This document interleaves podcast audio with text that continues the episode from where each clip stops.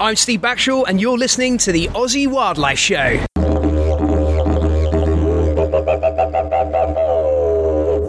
Hey guys, welcome to the Aussie Wildlife Show. I'm here, of course, with Steve G'day, guys. and Adrian here, and we're with Anthony Johnson from SA Quality Reptiles. Hey, mate, G'day, everybody. thanks for having us at your place. You're welcome. Beautiful spot, and your enclosures are superb. Yeah, it's taken a while to get there, but uh, I try my best.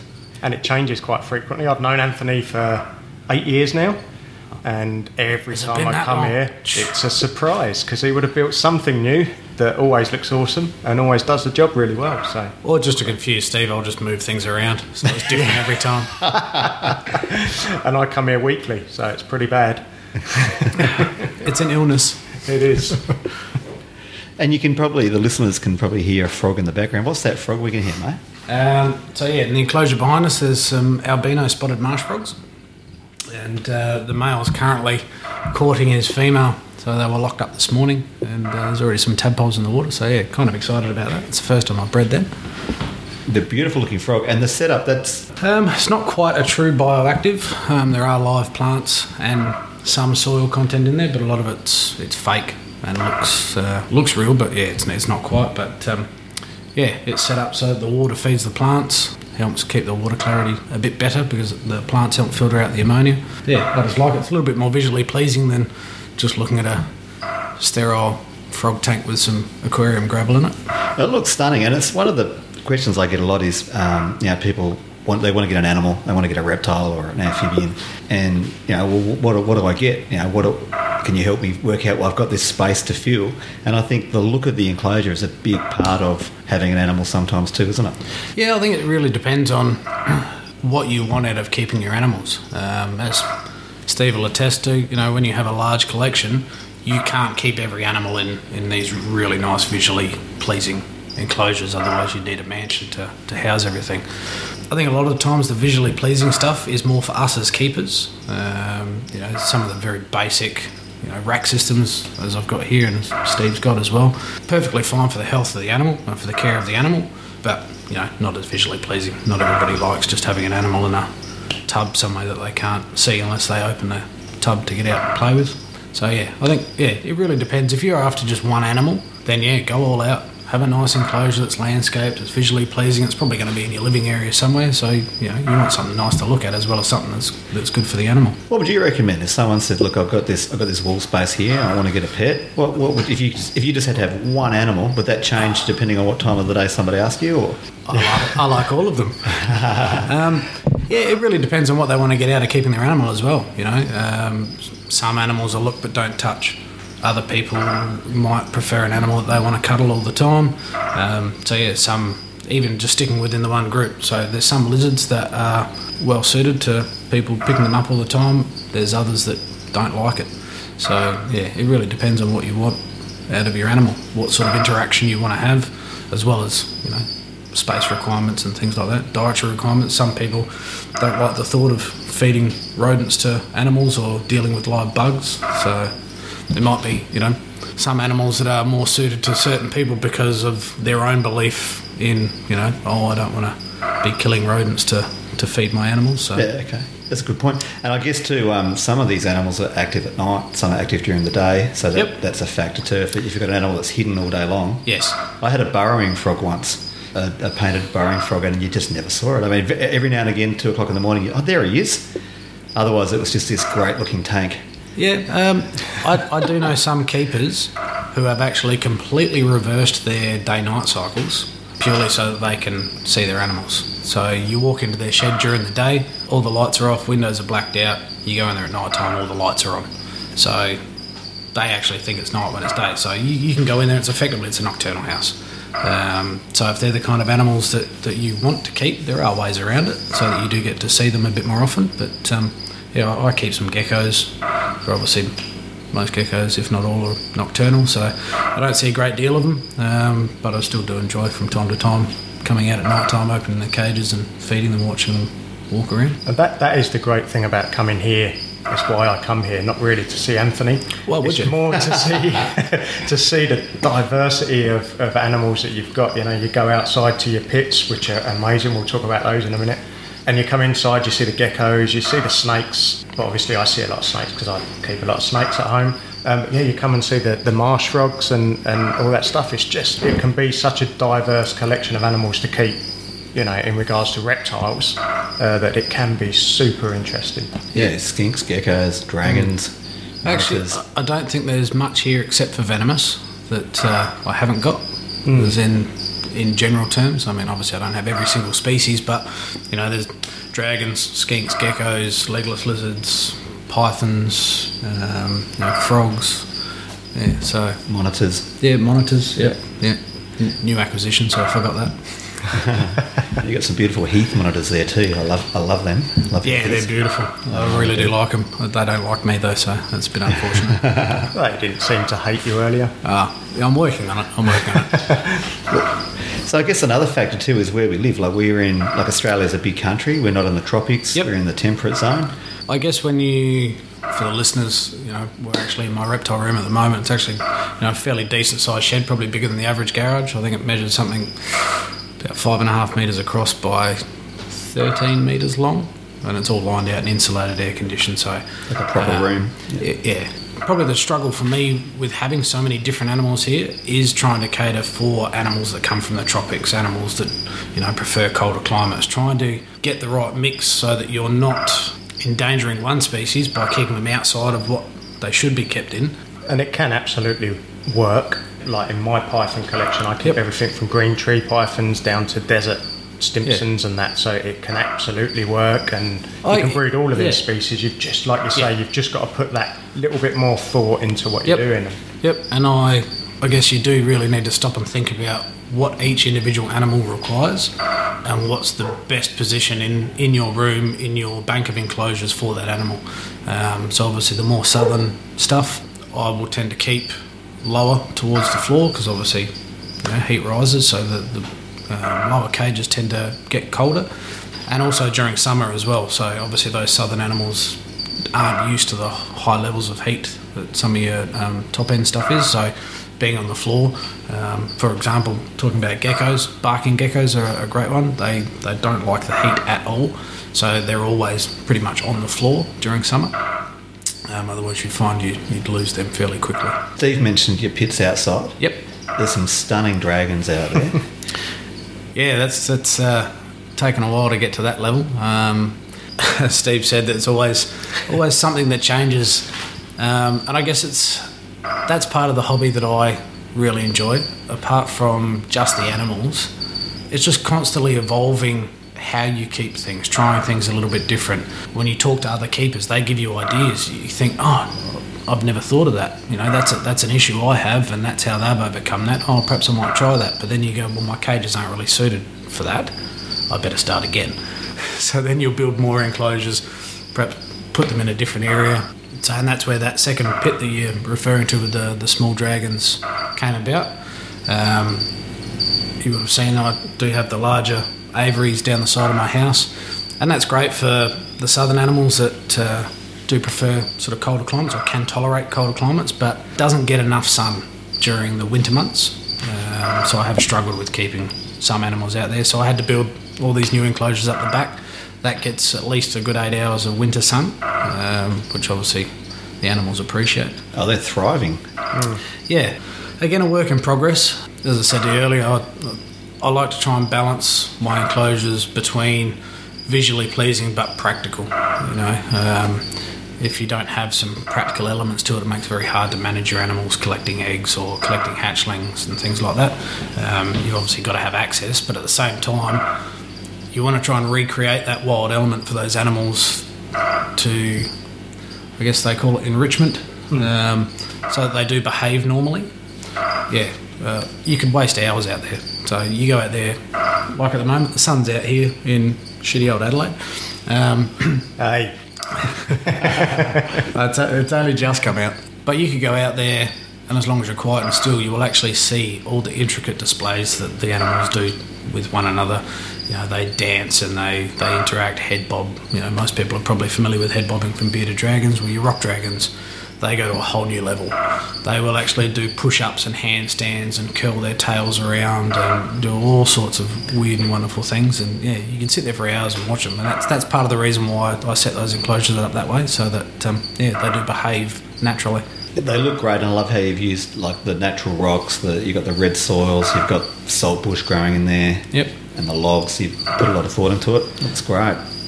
Yeah, I guess as much as I can, I like to not rely on textbooks. Um, opening a book and going, "Oh, this this animal comes from here."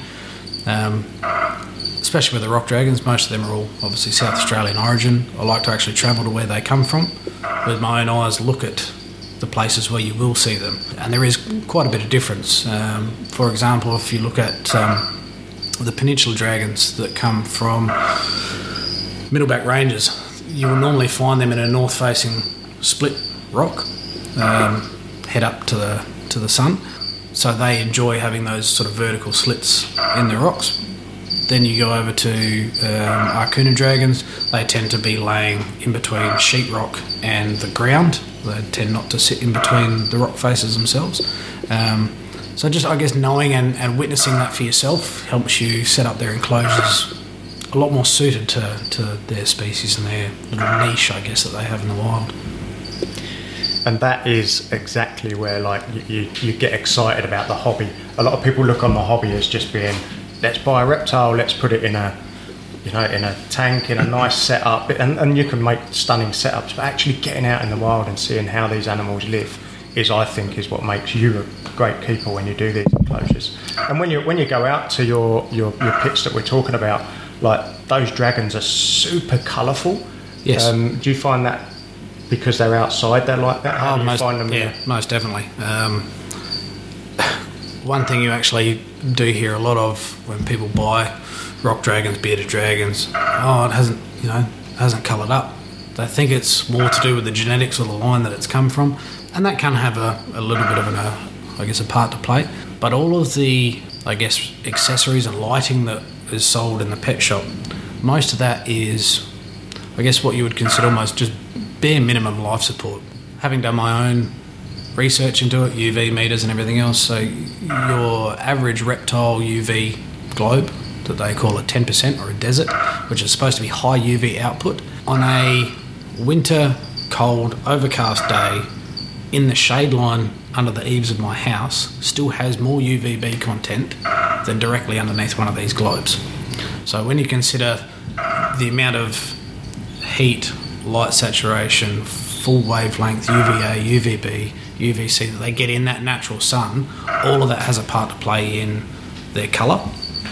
Now, I don't profess to be an expert by any means, but some of the stuff that I've read actually says that um, dragons see in UV wavelength, and that's part of what their colour has to play. But the colour that we see is not the colours the dragons will see in themselves. So the intensity of the light and the UVA and UVB actually reflects differently off their skin. Um, I guess in layman's terms, when you look at, if you've ever seen the movie Predator, he puts the mask on, he sees things differently. So they see things differently. You bring them inside, we don't give them those right wavelengths to reflect off their skin. So they they see each other as very drab, so they become very drab. And we've also we've also spoke. I should, I should qualify. That's my understanding of it. It might be completely wrong. when you when you're looking at your pits, there's obviously some truth to keep the things outside and inside. And we spoke earlier about the bread light pattern, Yes. which is the same, you know. And, and that doesn't. I, I, again, I, I, am not totally sure, but I don't even think that comes down to you know the UV rate, just the heat side of it. Yes. That that changes their colour. You know, makes them I redder. guess even people who aren't reptile people would know that they are cold blooded. So, black and dark colours attract heat. So, if an animal is cold, it makes itself as dark as possible to try and absorb as much heat from the environment as it can. Um, so, when you look at bred live, when you look at some of these dragons, and you'll notice a, a massive difference in my dragons between this time of year and the peak of summer. Their colours are just, yeah, completely different and so much more vibrant on a really nice warm summer's day than what they would be at the moment. I think that's purely down to their temperature. Um, there can be other factors involved. You know, some animals will change colour when they're hungry, uh, when they're becoming threatened, you know, all that sort of stuff. But just a general happy, healthy animal that's going about its business, when it's at temperature, it's as light as it possibly can be because it doesn't need to absorb more external heat. So it makes itself light so that it doesn't act as a heat soak. Yeah, because I've seen bearded dragons that are just black. Yes. And then, you know, you can get them under these lights or, or put them out in a warm day, and it's unbelievable the amount of change that you can get from them. It's quite interesting. And I guess that's part of the challenge with keeping animals outside. You want to be able to give them that heat and that sunshine during the colder months. But obviously, if you put them in a in a position where during the summer they're getting the full brunt of the summer sun for hours on end, without the ability to either burrow, go under, and self thermoregulate, then your animal will die very quickly. Um, desert animals still dehydrate very quickly, um, and they have their own ways of coping with that. You'll see the rock outcrops that, are, that I've got in those enclosures. Even on a summer day, if you put your hand on top or measure the temperature, you know you might be sitting around 70 degrees centigrade. I've actually seen peninsula dragon still sitting on that rock at 70 degrees, but he's not going to sit there for the entire day.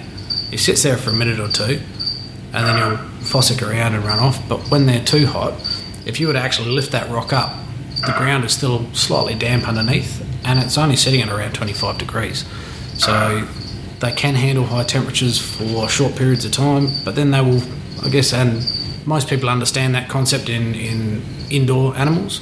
They do need a thermal gradient, so the animal will find where it wants to be rather than you're just forcing this one temperature on them.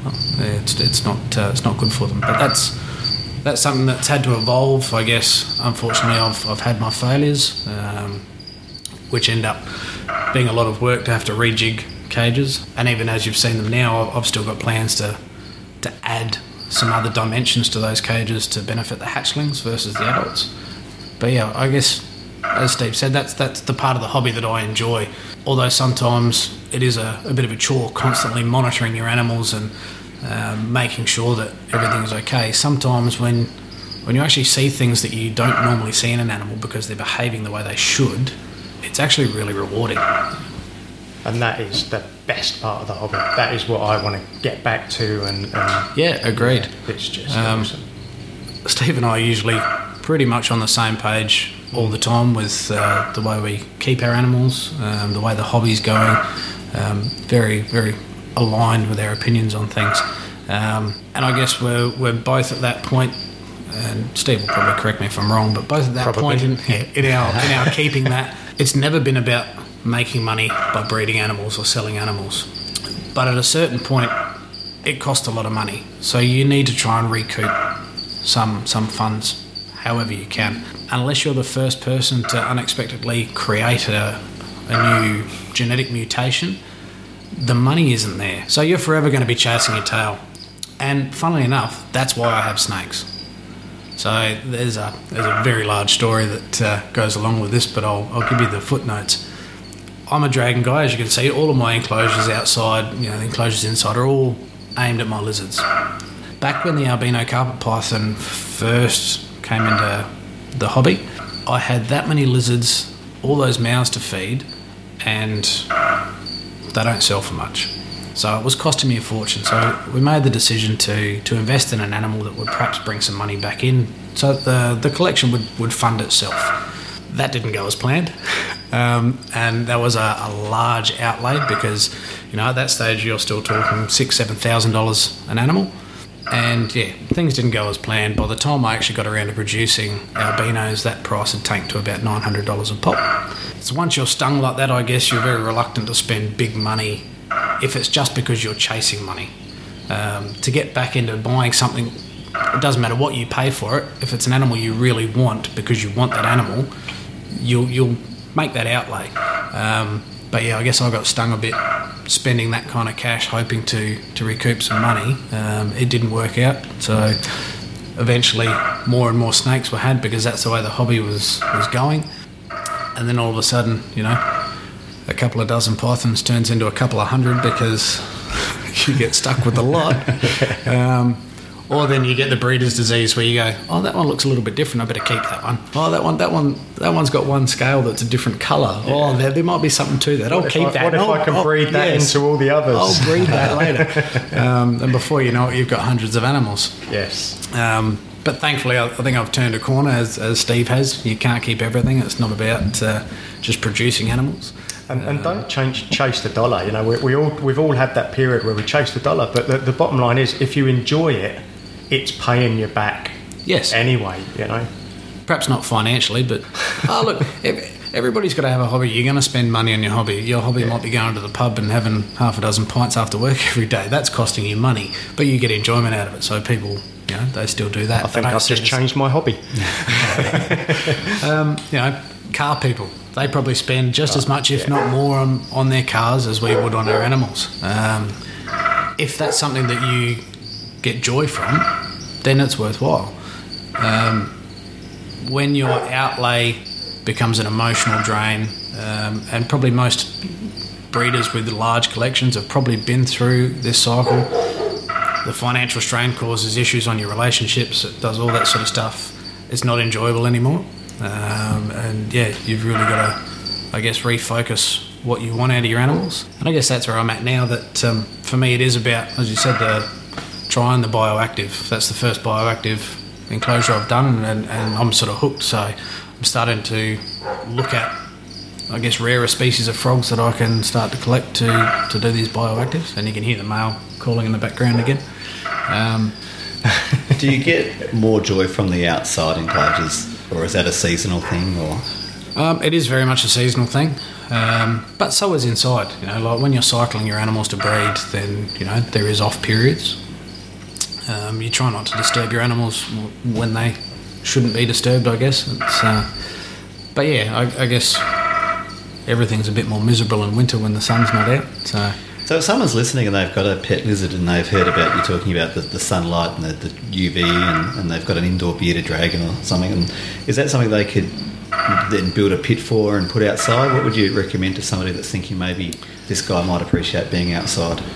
Yeah, most definitely. Um, again, as we spoke about with that UV content, you know, a good hour outside in the sunshine is better quality light than they'll get all day inside in that cage. So any any opportunity you get to give that animal, and dragons especially, that natural sunlight is going to be better for their health. Um, but there are ways around it, um, and again, tried a lot of different versions of, of things, and a lot of them have failed. And that was where the original aviaries came from. That idea was just to get some animals outside to get some sunshine.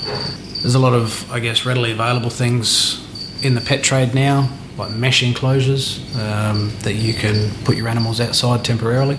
It's probably not something I would recommend you do half-heartedly. Um, you really need to know where you're putting your animal, the temperatures they get to. Um, do they still have access to shade? So yeah, uh, as long as you tickle the boxes and you've actually made a, I guess, an informed decision as to where you're going to put that that uh, enclosure or aviary, or whether it's um, just an outdoor pit for them to run around in for a little while. If it's a short-term thing, then obviously you're going to be there with the animal. You need to monitor those temperatures and watch their behaviour. If that animal starts gaping, then that's their way of thermoregulating when they're they're too hot. That's dangerous. That animal needs to be brought back inside fairly quickly. Um, and again, unfortunately, these are all lessons that I've learnt the hard way. Um, you know, having done this for some 35 odd years, you know, when I first started keeping lizards, there was no internet, there was no textbooks to read. You know, you were that crazy kid that kept lizards. That was just weird back then. Um, to the point you had to actually go around and catch your own bugs out of the garden just to feed your animals. Um, if you were lucky enough to know someone else who had a bit more experience, that was how you learnt to keep animals. You know, I think uh, these days people are very spoiled. You know, the hard yards have been done. It's a, a very common and popular thing now to keep reptiles as pets. A lot of people have done all that work for you. All you've got to do is click on the internet or go to the pet shop and buy a book, and it's like following a recipe. You know, they can tell you the best way to do things. Um, so, yeah, if you're going to put them outside, you, you really need to do your homework first, and you know, again, make sure that you are actually doing the right thing for the animal, rather than just thinking you are, and it, it ends up costing you the, the life of your pet. Yeah, especially because I guess we're sat here in South Australia it's a bit different to us than you know someone in England where I come from might be listening to this and going, oh yeah, cool. I'm going to put mine out in the winter. Don't do that. do your research on temperatures that you need and and yeah, make it work for you. No, there's no qualms at all about putting bearded dragons out in England in the summer to get their UV, get them out in a greenhouse or, or something like that. Like it's it can still work, Yeah. no matter where you are, for sure. Yeah, but again, like you say, it's just about having some forethought, knowing the requirements of that animal, and then just doing a little bit of homework. You know, again, the technology we've got these days makes things very easy. You know, non-contact laser thermometers. It takes you two seconds to read Yeah. a surface temperature. We had no way to do that back when I was a young lad. You know, you had a mercury thermometer or an alcohol thermometer that would take ten minutes to actually, you know, come up. You couldn't just quite easily go click. I hit thirty-five. Perfect. You can sit there for a few minutes. Um, And get out there with one of these guns and measure temperature of, of, of where sun is shining and that before you put any enclosure in. Oh, of course. Because it gives you a, it gives you some confidence to put these things together. If you can go out there before you've done anything and go, shit, they are right. It is 35, 40 degrees there, but And- it's only 20 degrees out. Like it still works. And I guess having relationships with other breeders, and I don't mean that in a weird way, although Steve and I are quite close, That- it's not like weird. that. Um, Is it not? Anyway, it's, it's not weird, man. Take your hand off my leg. Even when I guess you've been doing it as long as we have, we'll, we will always engage in conversations about issues we might have. You know, when Steve comes around, he might ask questions that I haven't considered about my stuff that get me thinking about things that go, oh shit, well, I better double check that because that's not something I've thought of. I don't take anything for granted either. You know, like most of my animals and enclosures have been up for a couple of years now, and you know, you're constantly checking temperatures when everything first goes up. I will still go out there on a regular basis and be checking surface temperatures, you know, checking moisture content in the ground, things like that. Um, I guess it's not to say that if you don't do that, your animal's going to suffer, but I like to get all the information I can and just, just constantly monitor things. So if something changes slightly, you're onto it early. You know, you're not waiting until something becomes such a huge issue that you, you know, start losing animals. yeah, that's cool. And, and you've got your outside enclosures where you saw the problem with, with hatches. Yes. um, coming out. So you are now changing that to make sure that you've got smaller gaps for hatches to go and Yeah, so there was a couple of issues there. My first bank of enclosures, um, they would say that they don't quite get enough winter sun for uh, a lot of species to thrive out there. Um, I guess I should. That there is a difference between thriving and surviving. Um, so while some animals would survive out there, they probably really didn't do all that well.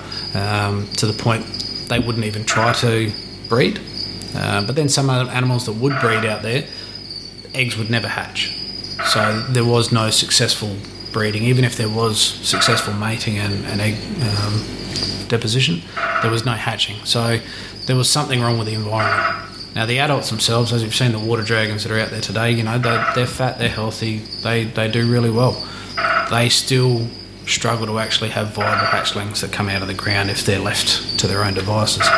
Um, so that's one issue, and that's purely about you know as I say, the position of the cages, how much light they get, the heat during winter, um, even the heat during summer. You know, they do still get sunshine, and while they're great enclosures for indoor animals, throw them out there, they get a few hours of sun a day. You know, even during summer, they, they can live out there fine. A lot of that stuff has to then come into winter over. The issue with the hatchlings with the back enclosures, so the season just gone was the first season where pretty much everything out there successfully bred on its own without intervention. Um, I deliberately left all the eggs, nothing was artificially incubated. Hatchlings just popped up out of the ground. they were coming up everywhere. They were everywhere. Um, and I guess this is the part of the hobby and part of being a breeder that some some people might not agree with. Sometimes you have to consider survival of the fittest. When you look at the way things happen in the wild, yes, one one lizard might produce 30 offspring. How many of those 30 actually become an adult? Whether it's through predation, whether it's through not surviving winters, things like that. Um, not all of them get there. So, and unfortunately, all of that still plays a part in my enclosures. Predation is a real thing. Parents eat their offspring. Um, and it's, it's, it's hard to pick. While all of those species of rock dragon out there are all very closely related and cousins, you know, they're all part of the same um, genus or species. Some would eat their offspring, others were completely fine and wouldn't be bothered with them. Um, but you think, well, they're fundamentally the same animal from the same environment. Why is this animal eating its offspring and that one's not? So then that led me to um, the thought that Steve mentioned about layering pieces of slate and, and pavers with a small enough gap that the hatchlings can actually escape from their parents, but the, the parents can't obviously follow them in there. Whether that then gives them enough of an advantage to put on some size, they're no longer seen as a food item, um, but also if I do notice that, it gives me an opportunity to be able to do something about it. You know, I can start collecting them to bring them babies out. inside to get them away. Um, but yeah, and unfortunately, um, a lot of the offspring haven't survived the winter. So again, I guess the requirements for those hatchlings are a little bit different to the adults. All the adults have thrived. They still come out of winter with a lot of condition on them. Um, whether that's through eating the odd baby or not, who knows? But it's obviously not perfect for the hatchlings. Whether there isn't enough winter sun because they are so tiny, they need to be kept at a, a higher temperature for longer than the adults need. Um, perhaps that's a factor as well. So, yeah, eventually, hopefully, to get it right so that I don't lose anything. Um, but yeah, I guess as we said, that's a bit of a survival of the fittest attitude because there are some hatchlings that have, have come out from winter and they're fat, they're healthy, they're thriving, and they're great. The reason they did so well and the others didn't, well, who knows? Whether, yeah. But, but yeah, either way, you're always trying to think of ways around these things so that, like you say, so everything can survive and everything, Yeah. you know. Um, And if not, you're ready to take them out. You've given them a bit of space to be able to get away, and yeah. and then you can get them out. Um, and the other thing too, I guess, um, having spoken to other experienced dragon breeders who do keep all their stuff outside, you know, again they have a lot of similar stories, um, but then you hear tales where yeah, the first season that an animal breeds, they kind of really first time mothers, they don't know what they're doing. Something moves, they bite it. Oh, sorry, that was a baby, not a cricket. The more experienced adults don't tend to touch their, their offspring at all.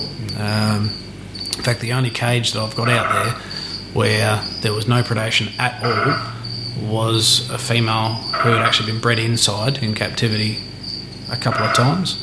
Obviously, never left with her hatchlings, but why that makes a difference in her attitude outside, I don't know. Perhaps because she has gone through that process a couple of times. Um, I know they say reptiles don't have a maternal instinct, but um, yeah, whether it's just an experience thing, they know that okay, that's another one of me. I'm not supposed to eat it. Yeah, they reproduce for a reason, not Yeah. just to make food. Yeah.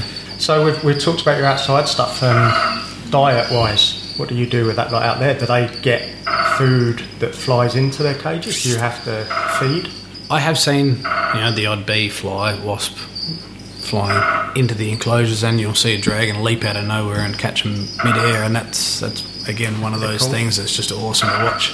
Um, but you can't rely on that, obviously, being their food source, and they're going to catch enough to do that. So again, there's logistics around that too.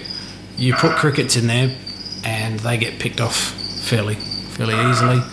But you put too many crickets in there at one time, and then the crickets will eat your lizards, uh, especially the, the hatchlings. They're so small. So you go to putting wood roaches in there. So wood roaches, the minute they disappear, they disappear. That's it. So then they come back out at night, and next thing you know, you've got roaches everywhere. um, so yeah, everything has its pros and cons. I, I tend to give a bit of a mix of uh, crickets and roaches. I guess you just need to be mindful of you're not just throwing handfuls of food in there. You are monitoring each lizard to make sure they are getting enough. Um, I guess when you're keeping animals in groups, most of mine are in pairs, trios. There's actually uh, one group out there of four, so three female, one male. They do develop a hierarchy, and so you really need to monitor that the animal that's at the bottom of that hierarchy is still getting enough food and it's not losing condition.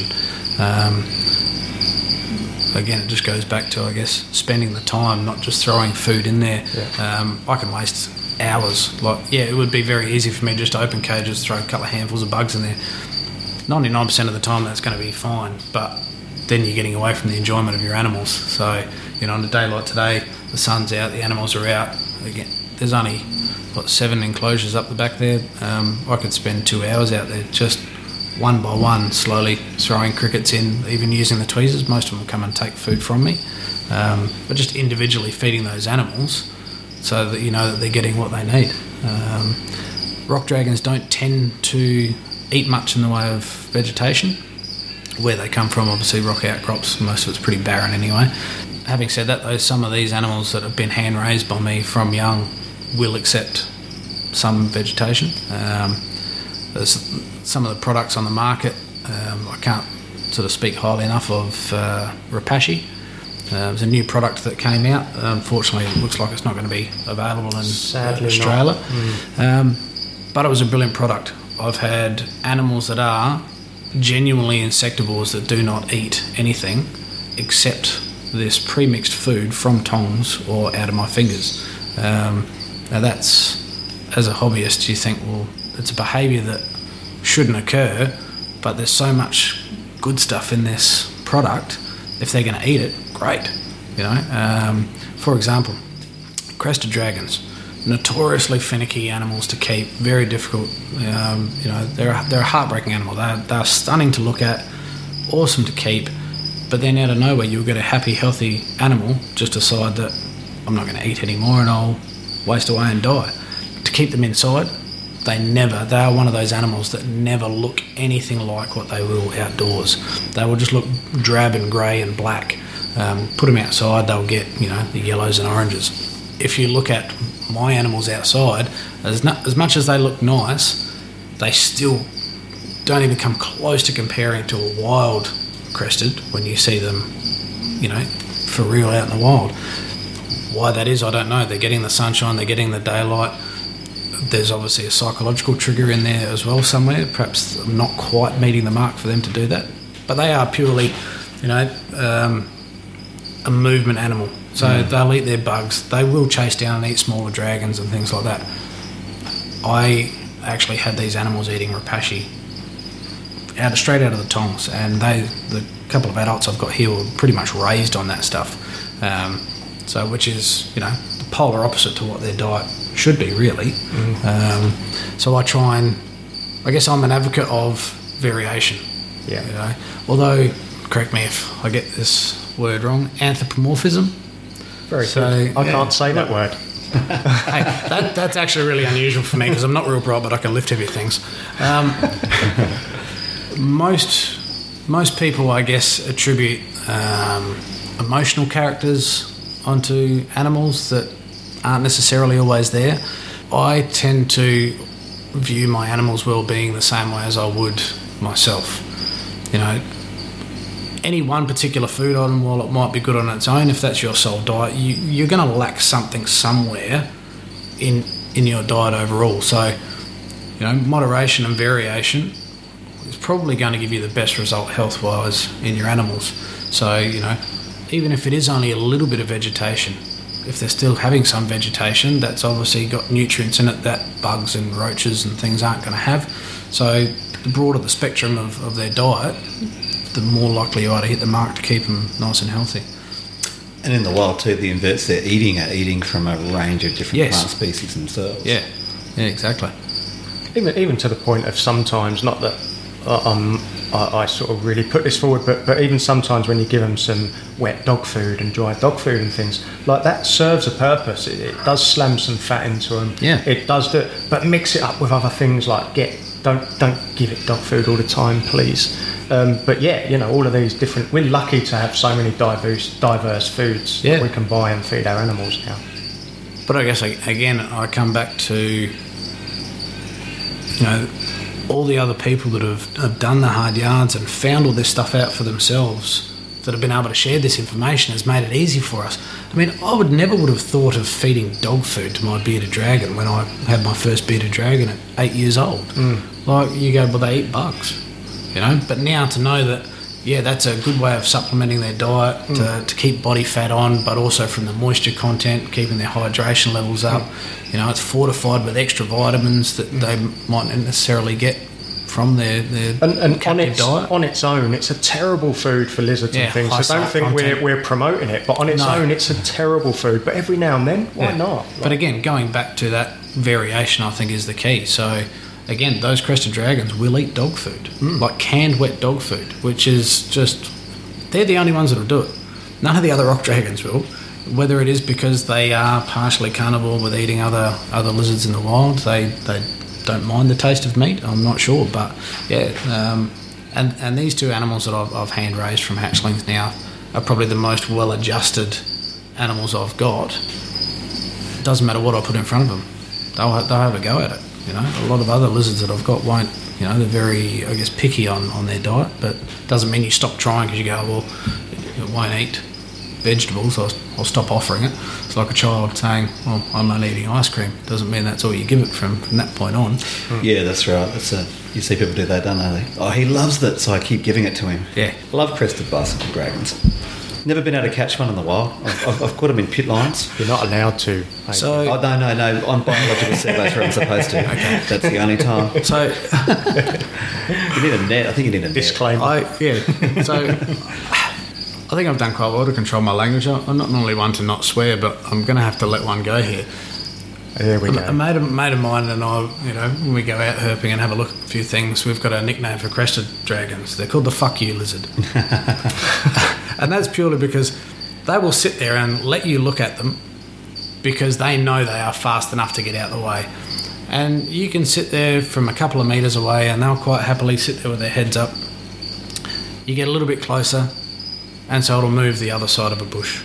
It'll never run away, but it'll just sit there and you could spend 15 minutes doing ringer ringer rosy around a bush trying to get a decent picture of this animal mm-hmm. And it always just stays just that little bit out. Or the minute you go to press the button, it'll just move an inch.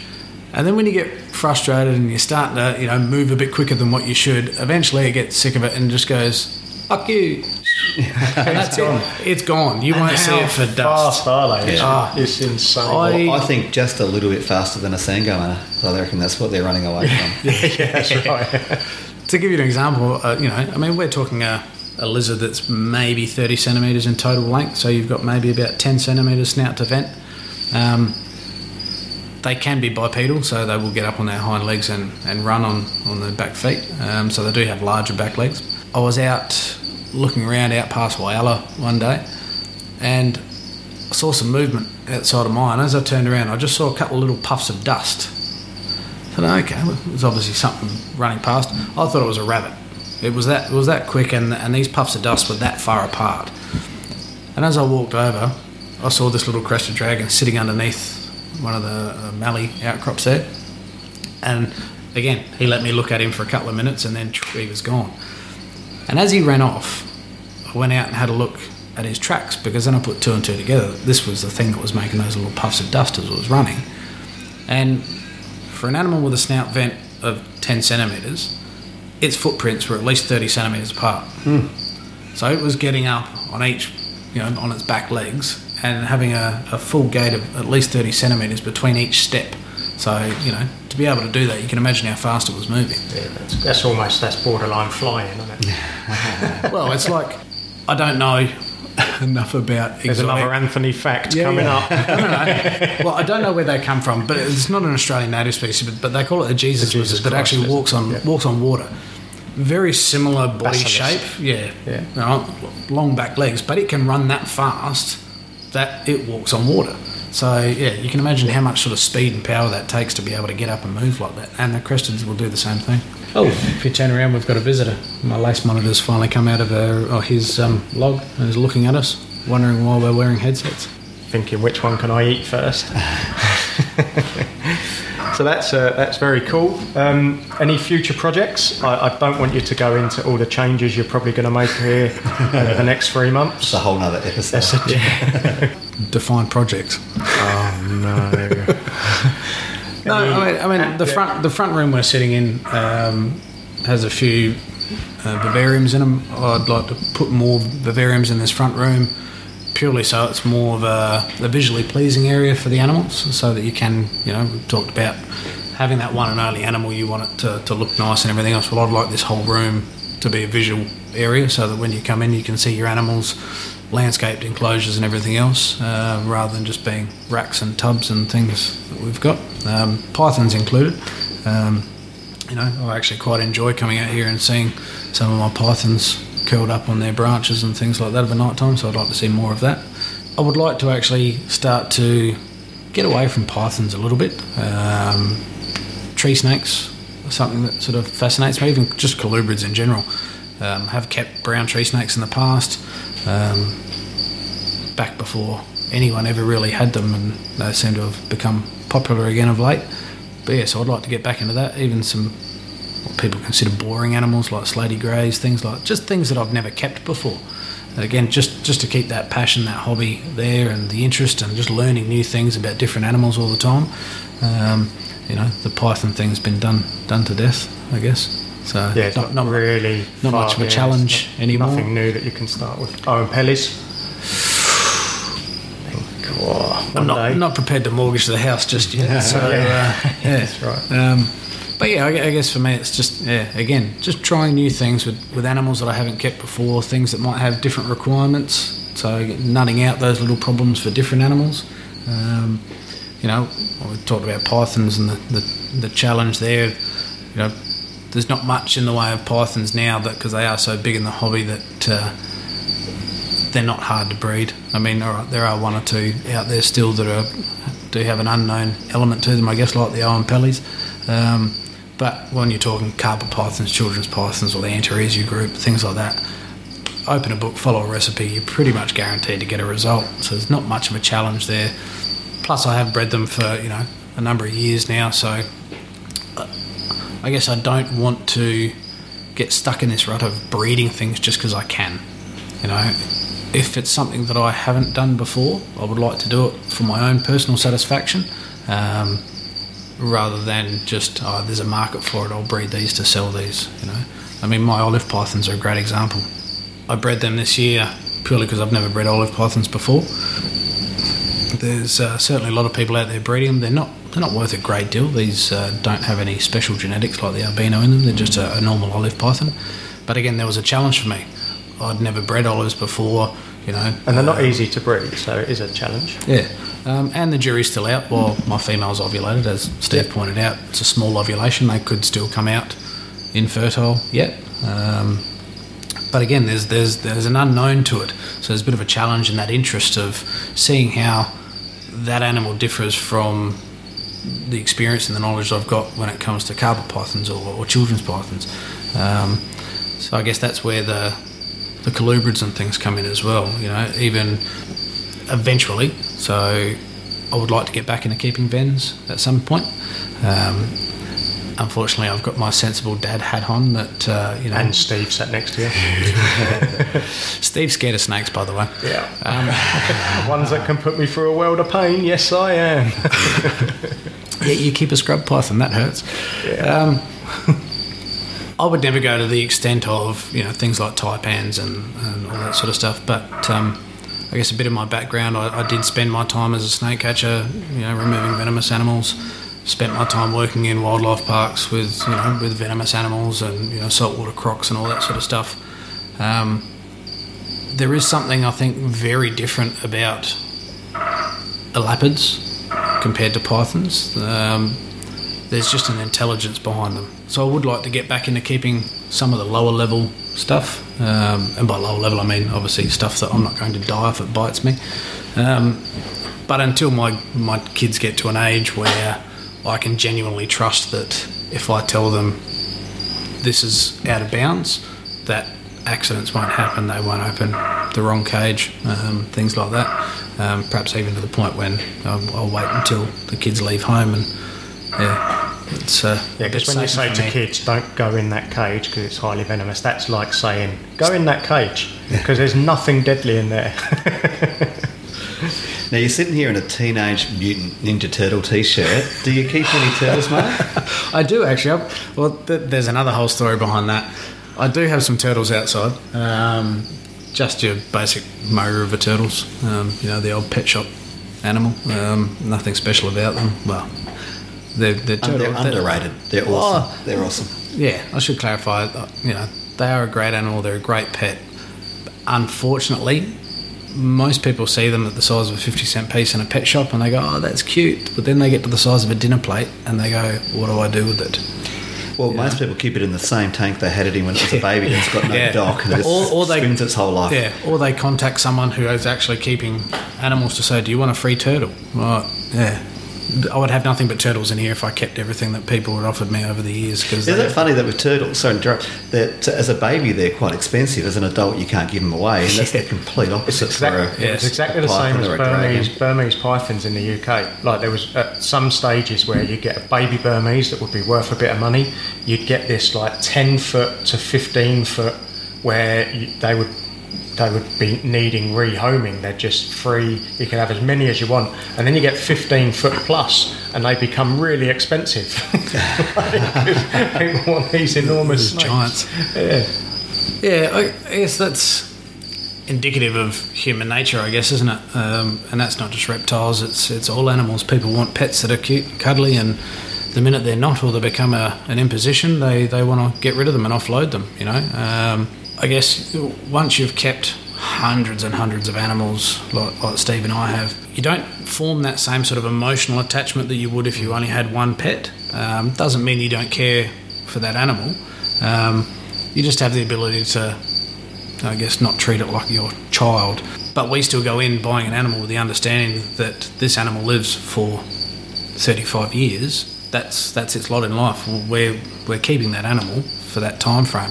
Um, obviously, we sell offspring and things like that. But um, you know, I've still got some of the first animals that uh, I ever bought when I moved into this property and, and started up. So I had a, a couple of years off as a young lad where, you know, drinking and partying became more important than keeping snakes. Um, but yeah, I've still got those those original animals and I won't get rid of them because there, there is a little bit of an emotional attachment, you know. But um, yeah, some people go in for that, I guess, impulse buy or that pet shop mentality where they see something, they go, oh, that's really cute. When you talk about turtles, that can be 70, 100 years. Yes, yeah, um, or even stumpy tail lizards. You know, there's another one. You know, I know of a, a keeper who actually obtained a stumpy as an adult, and it was an extremely large adult. So you could make the assumption that um, you know it was probably al- already well into its lifespan, and he's had that thing for nearly 40 years, and it's still going. You know. Um, that attitude that animals are disposal, a disposable item, I guess, uh, it upsets me a little bit. You know, if you're going to take on an animal, then you know you agree to do your best to take that animal on for the rest of its life. Not um, you know the minute it becomes an imposition, you get rid of it. And you know, unfortunately now with snakes being as cheap as they are, it almost promotes that attitude. It's a throwaway item. You know, to the point now where um, you know, knowing a few of the snake catchers around Adelaide, finding pythons dumped because there are there are no pythons that are actually um, endemic to the Adelaide region that I'm aware of. You've got to go out a little bit to find the Murray darlings, but you know, finding jungles and bredlis and things like that dumped in suburbia, and unfortunately, they're not escape pets. People just get sick of keeping them and think that they're doing the right thing and just open the cage and, and let them go. Um, it's a horrible way for them to die because they, they don't survive. They won't But- suffer our winter here in South Australia. No, no, Sure. not at all. And even if it's a local animal, if it's been kept inside in the warm, you can't just put it outside and Yeah, expect exactly. it to survive a winter. Yeah, exactly. One of the horrible things I see is the trends. Like I understand that there's trends, Yep. but things get undervalued because oh, they're not worth much. So that's not a great animal. And when you've got a new person coming into the hobby trying to consider an animal that's for them, you know, we are all a little bit, you know, we want to get something that our friends think is cool. Yeah. You know, so a great example is Woma pythons. For a while there, they were, they were super expensive when they first came in, and then they just went straight downhill and plummeted, and they weren't cool. They're an amazing animal. They're an endangered animal. I think ignore the trends because that's going to always fluctuate. You know, don't go, well, they're worth something. I'm going to buy them and breed them because that's going to change. Yeah. You know, it's not a share market thing. It's try to find the pet that you like Yes. you know, consider that, like you were talking about earlier, like is it diurnal? Is it nocturnal? Is it temperate? Is it tropical? Can you handle it? Is it something you're going to stand back and look at? Um, are you, do you want to breed it? What are the issues associated with it? What it, do you recommend? Um, any particular people read some books, like you said, talk to experts. Uh, Oh, I use that term very loosely. Experts. Oh, Isn't Steve an expert? no, Anthony is. I get all my, that's- that's- all, all of my mine is. information from Anthony. I think it's a very arrogant person that would call themselves an expert in anything. The minute you think that you know everything, Yeah, is the minute you're full of shit. um, there is always something new to learn. You know, your experiences might not be the same as somebody else's. So, you know, while you might think you know everything, somebody else has had a different experience with that same animal that's given him different knowledge. That's a bit off topic for the question that you asked, but uh, I just, yeah, I don't like it when you see self-proclaimed people calling themselves experts. You know, They're normally people that have been around for like two minutes. yeah, unfortunately. Um, you will know, for those of you that are on Facebook, you will notice that Steve and I actually don't get on Facebook a great deal purely for that reason. You know, I learnt the hard way. You know, you see people post things on Facebook with genuine um, concerns about their animal. So you go on there to, to try and help this person and, and give some actually well informed advice that's been learnt from 30 odd years of experience in keeping these animals to then be slammed by about 50 people who have kept a snake for about one week Yeah. and tell you you don't know what you're talking about, you know? And then unfortunately, this poor person who's looking for advice doesn't know head from tail, and it's the animal that suffers for it. Um, so yeah, people that call themselves experts, I, I really question where they're coming from with that. But um, but there are some good books. Um, the Bearded Dragon Manual is actually a really really good book if you're thinking about keeping bearded dragons. Um, it's very rare for me to, to pick up a book and read its entire content and not disagree with something at some point. Or I've had a different experience that's given me a, a, a different idea on certain things. That book there actually nails pretty much everything. Every every issue I've ever had keeping bearded dragons is addressed in that book. You know, any question you could ever ask is answered in that book. And you know, it, if you're looking at going down the path of buying a bearded dragon, I guess, and this is one thing for parents when we talked about pet shops, you've got to consider that. All right, you see a bearded dragon for sale for, for ninety-five dollars, which is about the going price in a pet shop. Then you might have to buy the enclosure that it's, it's in, but there's other costs associated with, with that animal that you really need to invest in first, like going and buying that book. Don't trust what people say on the internet because most people don't know what they're talking about and it's false information. Well, I'll just say that there are some great people on there that do give advice, but if you're new, you don't know who the great people are. That's yeah. minefield, Look, that's yeah. But unfortunately, that is why most of the people who do know what they're talking about tend to take a back seat because they get sick of being smashed and lost in the crowd of voices of people who don't know what they're on about. yeah. To the point now where I actually don't don't engage mostly. If there is something that I think someone is posting that is a genuine, serious concern about their animal, I will private message them Yeah. Okay. um, and tell them, you know, by all means call me and I can I can have a conversation with you. I'm not going to argue with 15 other people who don't know what they're talking about. Um, but I guess that's part of going into animal keeping with all the information that is necessary. You know, it's not just a matter of buying the animal, putting it in a cage, and hoping for the best. You know, um, whether it's marsupials, cats and dogs, you know, anything. You really need to know what you're getting into. You know, making sure that you've, I guess, ticked all the boxes with your basic husbandry and all the things that you're going to need. Um, and we talked about, you know, people breeding things just for money. Unfortunately, one of the downsides that I see, you get.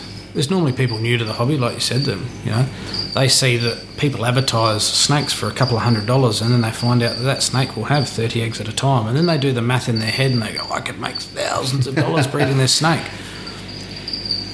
Then they've, they, I guess, I always try to educate people by all means. If you're going to breed your animals, do it for the right reasons. I don't tell anyone not to breed. You shouldn't breed. You know, by all means, breed away. But you've got to do it for the right things. You know, do it for the experience. It's a rewarding experience to know that you've done everything that that animal requires to be happy enough to have actually reproduced. You know, it's it's not an easy thing if you don't know what you're doing. Um, to then be able to successfully incubate eggs, to be able to raise those hatchlings, you know, that's all. It's all good information. It's all really enjoyable stuff to do. But if you're doing it purely because you're thinking dollar signs, you're going to fall in a heap very quickly. If you're doing it because you love it, you will get that reward that we spoke about earlier. Of you know, You can't you know, lose. You can't. You can't lose. But you've got to go in with your eyes open and understand that if you breed an animal and you're new to the hobby, and whether it's right or wrong, if you're the new kid on the block, you're the last on the very long list of people who are actually breeding that animal. Their name's already out there. When people want that particular animal, they ask around, oh, go and see Steve. He, he right into his blackhead pythons. You want blackhead pythons? Everybody that asks me, I don't keep them. Go and see Steve. He knows his stuff. He's got some good animals.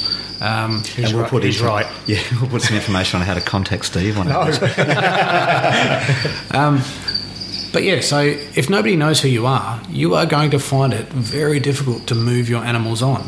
Uh, so then, unfortunately, you get stuck with all these animals with no infrastructure in place to be able to deal with that because people think that, oh, yeah, they sell and I'll get my money and I'm out.